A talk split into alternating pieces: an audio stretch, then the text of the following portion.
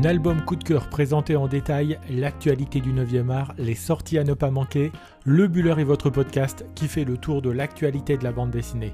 En quelques minutes chaque semaine, je vous propose de nous accompagner dans l'univers de la BD et dans ce 37e épisode, on passe de l'autre côté de la frontière américaine pour suivre une série de meurtres mystérieux en compagnie de François Combe.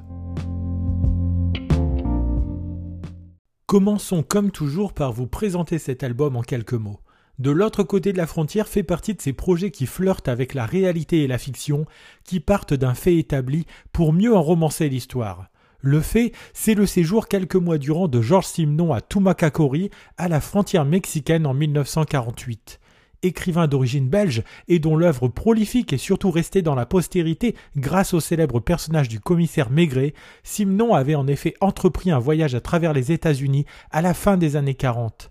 Si le duo Jean-Luc Fromental au scénario et Philippe Berthet au dessin se permet de récupérer des éléments réels de la vie du romancier belge, comme son train de vie fastueux, ses visites aux maisons de joie de la région et la présence dans ce voyage de sa femme, son fils et sa maîtresse, il place au centre de cette histoire un double meurtre dont l'assassin pourrait bien faire partie de l'entourage de François Combe, l'avatar de Simon dans cette histoire.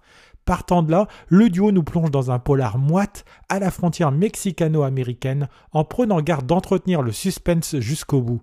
Édité chez Dargo dans un format classique et en couleur, cette bande dessinée fait 66 pages et comporte à la fin un petit dossier qui nous replace le contexte de cette histoire. Disponible en librairie depuis le 6 mars dernier, ce thriller au dessin réaliste est notre coup de cœur de la semaine. Essayons maintenant de résumer cette histoire qui nous entraîne du côté de la frontière mexicaine, dans la chaleur étouffante et moite de cette région qui agit comme un parfait décor sur l'action.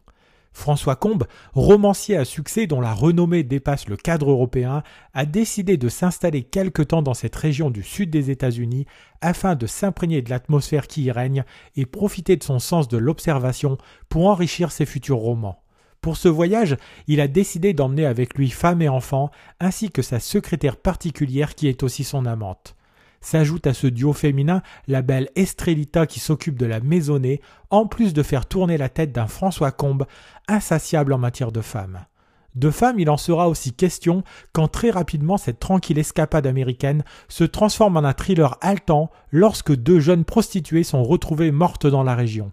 François Combe, aussi à son aise dans le milieu bourgeois et feutré qu'impose sa condition que dans les milieux interlopes, va mener sa propre enquête en parallèle de celle dirigée par les autorités.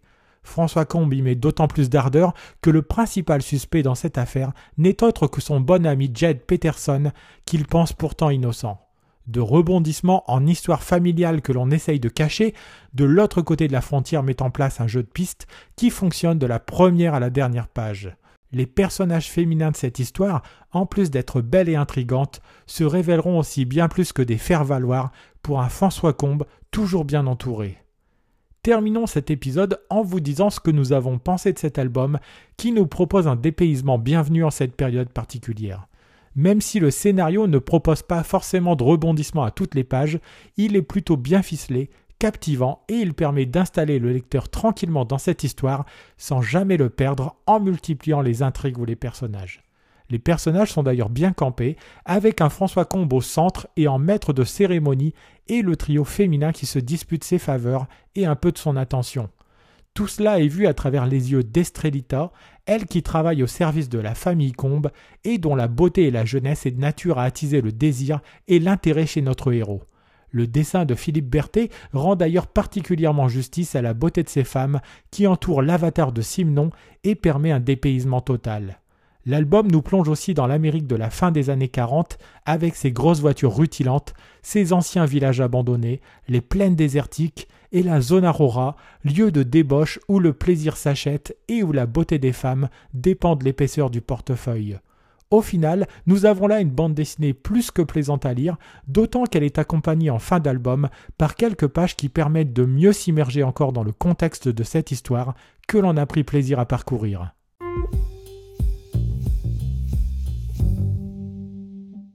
Terminons comme chaque semaine par un petit crochet du côté de l'actualité du 9e art. Depuis un mois maintenant, le monde de la bande dessinée, comme d'autres secteurs en France, est en pause et les albums qui devaient sortir ce mois-ci ne sortiront pas avant le mois de mai dans le meilleur des cas ou au mois de juin. Inutile de vous dire que l'actualité à la sortie de ce confinement sera chargée, et pour cette autre raison, nous avons hâte d'y être. Si vous avez été converti à la lecture numérique durant cette période de confinement, vous devez commencer à connaître ces plateformes numériques que sont Isneo, Second City ou encore l'iBookstore d'Apple qui proposent pas mal d'albums en promotion, voire même gratuits. Cette semaine, vous aurez droit par exemple au premier tome de quelques séries éditées par Kana pour les amateurs de manga. Capitaine Albator, Sergent Keroro, Bloom into You, Le Pavillon des Hommes, en tout c'est une quarantaine de bandes dessinées venues du Japon que vous pourrez télécharger gratuitement. Si vous êtes plus bande dessinée européenne, Dupuis propose de nouveaux titres dont le premier tome est gratuit et la suite en promotion. Vous retrouverez Largo Winch, Alter Ego, l'ancienne série et la nouvelle des Michel Vaillant ou encore les aventures de Théodore Poussin. Bambou fait exactement la même chose en offrant pour quelques jours le premier tome des profs, des pompiers, des gendarmes, du messager ou encore une histoire complète de Duhamel intitulée Le Retour. Là aussi, si les albums vous intéressent, ne tardez pas trop à les télécharger car les promotions et les gratuités sont limitées dans le temps.